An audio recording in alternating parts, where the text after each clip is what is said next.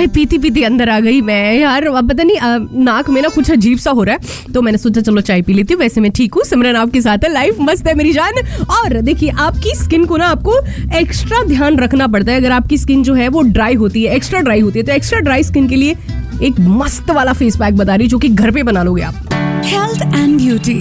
Shh. Secrets with सो मेरी जान, आपको करना क्या है? सबसे पहले जो डार्क चॉकलेट रहता है ना, जो मेल्टेड डार्क चॉकलेट है सो आपने उसमें एक टेबल स्पून जो है हैवी क्रीम का डालना है, या फिर मिल्क डाल सकते हैं आप टू यू और उसके अंदर few drops of honey exactly ये मिक्स करके ना, आप अपने चेहरे पे इस मास्क को नेक और फेस पे अप्लाई करो 20 मिनट बाद वॉश कर दो, और उसके बाद अपना फेस टिश्यू से क्लीन करके टोनर लगा लो टोनर यूज़ कर लो यू नो टोनर लगाएँगे स्किन टोनर लगाना बहुत ज़्यादा ज़रूरी है, ठीक है? तो आपकी पोर्स जो है, उसको क्लोज कर देगा एंड आपकी स्किन जो है वो आपको ऐसा लगेगा कि डिहाइड्रेट हो गई है। एक्स्ट्रा ड्राई स्किन के लिए था ये, ठीक है? मेक श्योर कि आप इसको ट्राई करने के बाद बताइएगा ज़रूर। सुनते रहिए रेडियो ऑलिव कोर कहते रहिएगा जियो बिंदा सब तो भूख लग रही है यार। चलो, बनाते हैं कुछ।